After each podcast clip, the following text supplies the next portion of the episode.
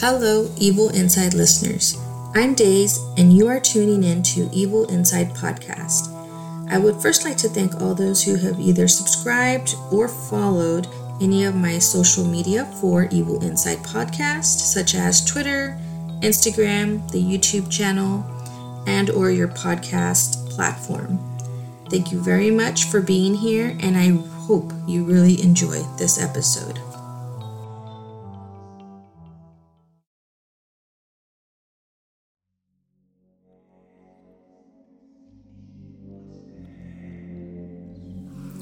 Today's episode takes place in a small town called Circleville.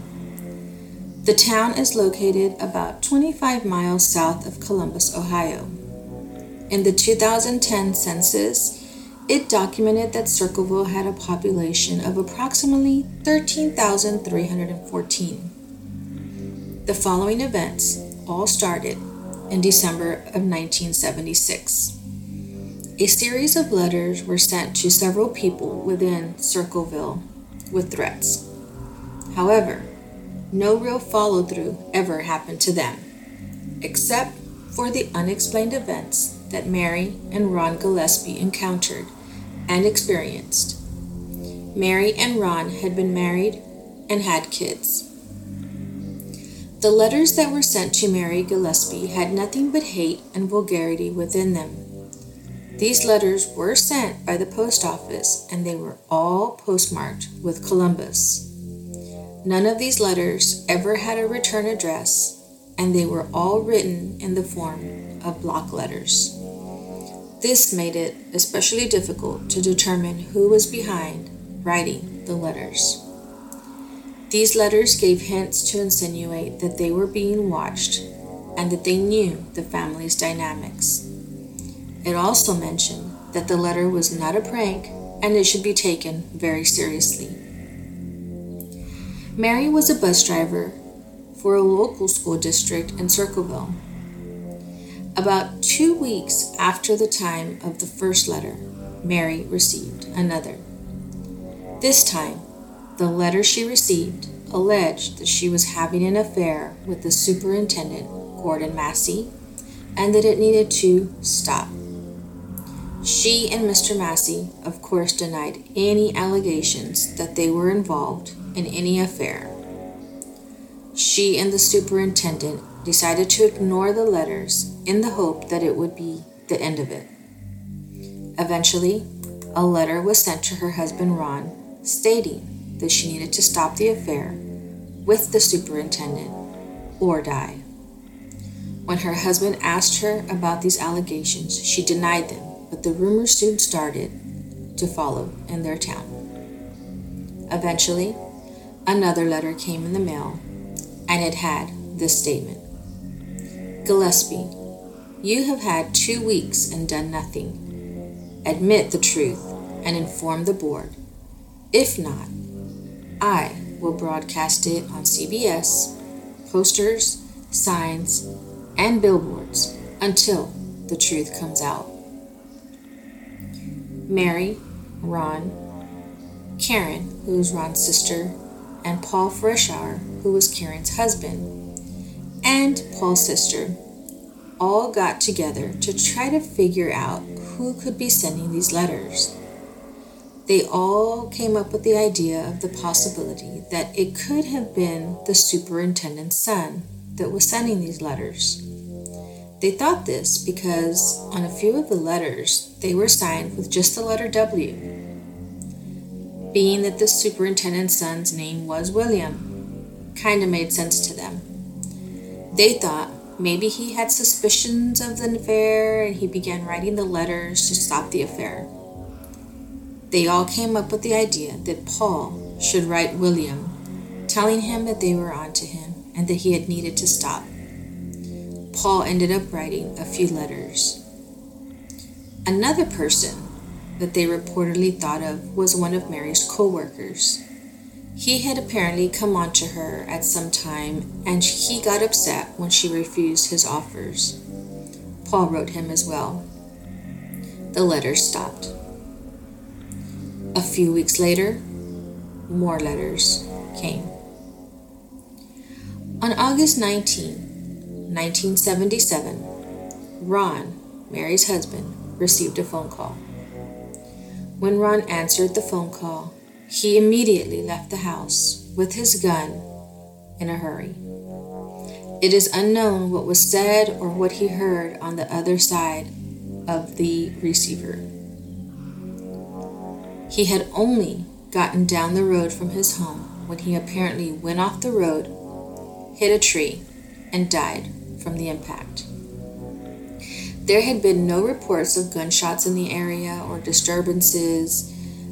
When Sheriff Dwight Radcliffe got on scene, his initial thought was that the incident was due to foul play, but for some unknown reason, he abruptly changed his mind and ruled it an accident. There was speculation in the town, however, that Sheriff Radcliffe was part of a cover-up. One interesting fact was that the police had sent the gun to forensics to be examined. The gun had apparently been fired once, but there were no shell casings or holes where the truck was, in or around the truck. Coincidentally, the truck was sent to be disposed of only a couple of days after the incident. During Ron's autopsy, his alcohol levels were taken and it was found that his alcohol level was zero point one six, which was said to have been one point five to two times the legal limit. Many of his family had verified that when Ron left that, the house that morning, he was not drunk. What makes it interesting is that the fact that Ron had been said to be teetotal. Teetotal is by definition choosing abstinence from any alcohol. In other research, there were statements that he hardly drank, so it is unclear if he drank just a little or if he was completely refraining from drinking at all. But that night, his family stated that he was not drunk. Ron was only thirty-five years old at the time of his death. After all this, the letter still continued to be received. They began to threaten Mary's daughter, as well as Mary's job and Massey's position as superintendent. Six years later, Gordon Massey was already divorced, and the letters continued to threaten them. Mary and Massey eventually came clean. They did admit to the affair, but they also stated that the affair all started after the letters began and after Ron's death. In February nineteen eighty-three, Mary was driving her bus down a road and she ended up seeing a sign on her route that insinuated some type of message that threatened her daughter. So she stopped, she got off the bus, and she ended up taking down the sign, but there was a string attached to the sign. As she followed the string, it led to a box. She picked up the box and took it back into the bus with her. It is unknown whether she had students with her in the bus or if she did not. She sat down and opened the box. Luckily for her, the trap failed because when she opened the box, there was a pistol. It was rigged to harm whoever opened the box. Mary, however, did not take the box or the gun to the police immediately. Instead, she took it home. After a few hours, she then took it to the police. It ended up that the gun's serial number had been filed down, but somehow the police were able to link that particular gun's serial number to Mary's brother-in-law, Paul. When questioned, Paul stated that the gun was missing from a long time ago. Oddly, at the time of the box being found, Paul had already been divorced from Ron's sister, Karen. She apparently had been cheating on Paul, and he had gotten full custody of the kids. Karen had moved into a trailer that was located behind Mary's property.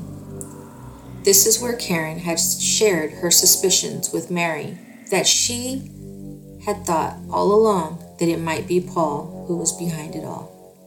Mary went to the police with these suspicions, which led to the questioning of Paul. During questioning, the police had Paul do some handwriting tests and was then arrested for t- attempted murder. There are many allegations that the type of methods that the police used to test the handwriting were not legitimate ways for it to be verified. So Paul, Mary's brother-in-law, went to trial in October of nineteen eighty-three, regardless of the fact that he had had an alibi that day.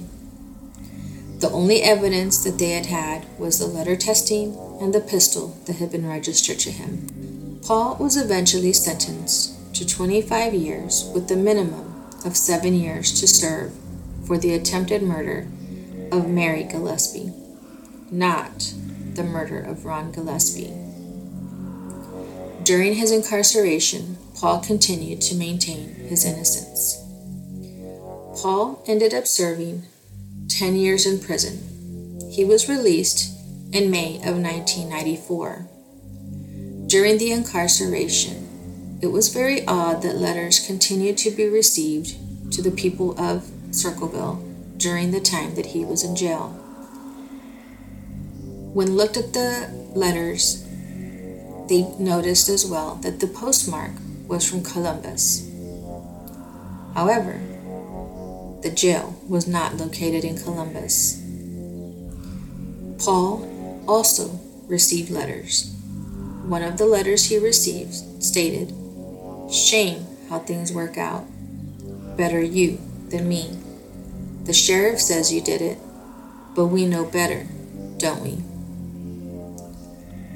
The warden had even tried to help out Paul by stating that there was no way he could have sent those letters since all his mail was looked at, whether going in or out, as well as he was not supplied with any type of writing material, and he, at some times, was in solitary confinement.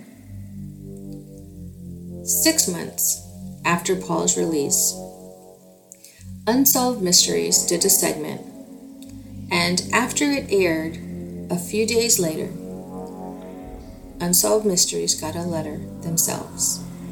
The letter stated, "Forget Circleville, Ohio. Do nothing to hurt Sheriff Radcliffe. If you come to Ohio, you El Sickles will pay." The Circleville writer. There was also a journalist by the name of Martin Yant who had done some investigating on the Circleville letter mystery. He had come across some possible evidence that never made it to trial or anywhere else. He had found that there was another driver going past Mary's bus route that day and had passed by just a bit before Mary's arrival. As she passed by, she had seen a yellow El Camino that was parked in that area. She reported a large man with sandy hair who was standing and acting like he was urinating on the side of the road at the time. Coincidentally, Paul's ex-wife Karen had had a boyfriend that happened to have a yellow El Camino, according to a family member. After Paul's release, he continued to maintain that he was innocent and denied all allegations of any wrongdoing. Paul Freshour died in two thousand twelve at the age of seventy. Mysteriously enough, all the letters stopped in nineteen ninety-four when Paul was released from prison. There were suspicions of the prosecutor in Paul's case, Mary's co-worker, and the Pickaway County coroner that were part of the cover-up suspicions. Oddly enough, many of the suspicions towards these people were either true or have very interesting circumstances in their past that make it questionable whether a cover-up truly was happening in Circleville. The Circleville letters were featured in a segment on Unsolved Mysteries, which originally aired on November eleventh, nineteen ninety-four. Circleville letters has also been written about in many websites such as Mysterious Universe, The Lineup, Historic Mysteries, and investigated by journalist Martin Yan. There are many opinions that suggest the events took place all at the hands of Mary herself. Many of the circumstances in the event seem suspicious and odd.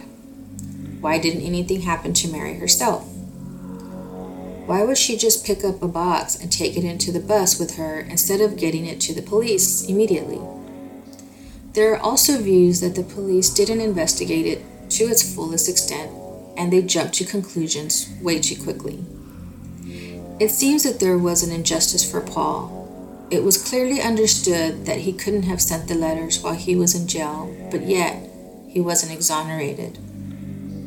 It was also interesting that all the letters stopped as soon as he was released. If it was the son of Gordon Massey, then why would other people in Circleville be receiving letters if his focus was on making sure an affair wasn't happening and jeopardizing his family's life? How did Paul receive letters in jail, even while in solitary? Why wasn't it looked into or even questioned? Is it really true that the affair began after Ron's death? These are all questions that remain unanswered. This story is still unsolved.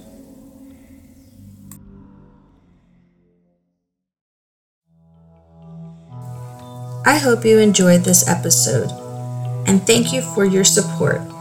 Please share any of my links and information with any other E I fans that you may possibly know. Make sure you follow me on Instagram at Evil Inside Podcast or Twitter at Evil Inside Pod.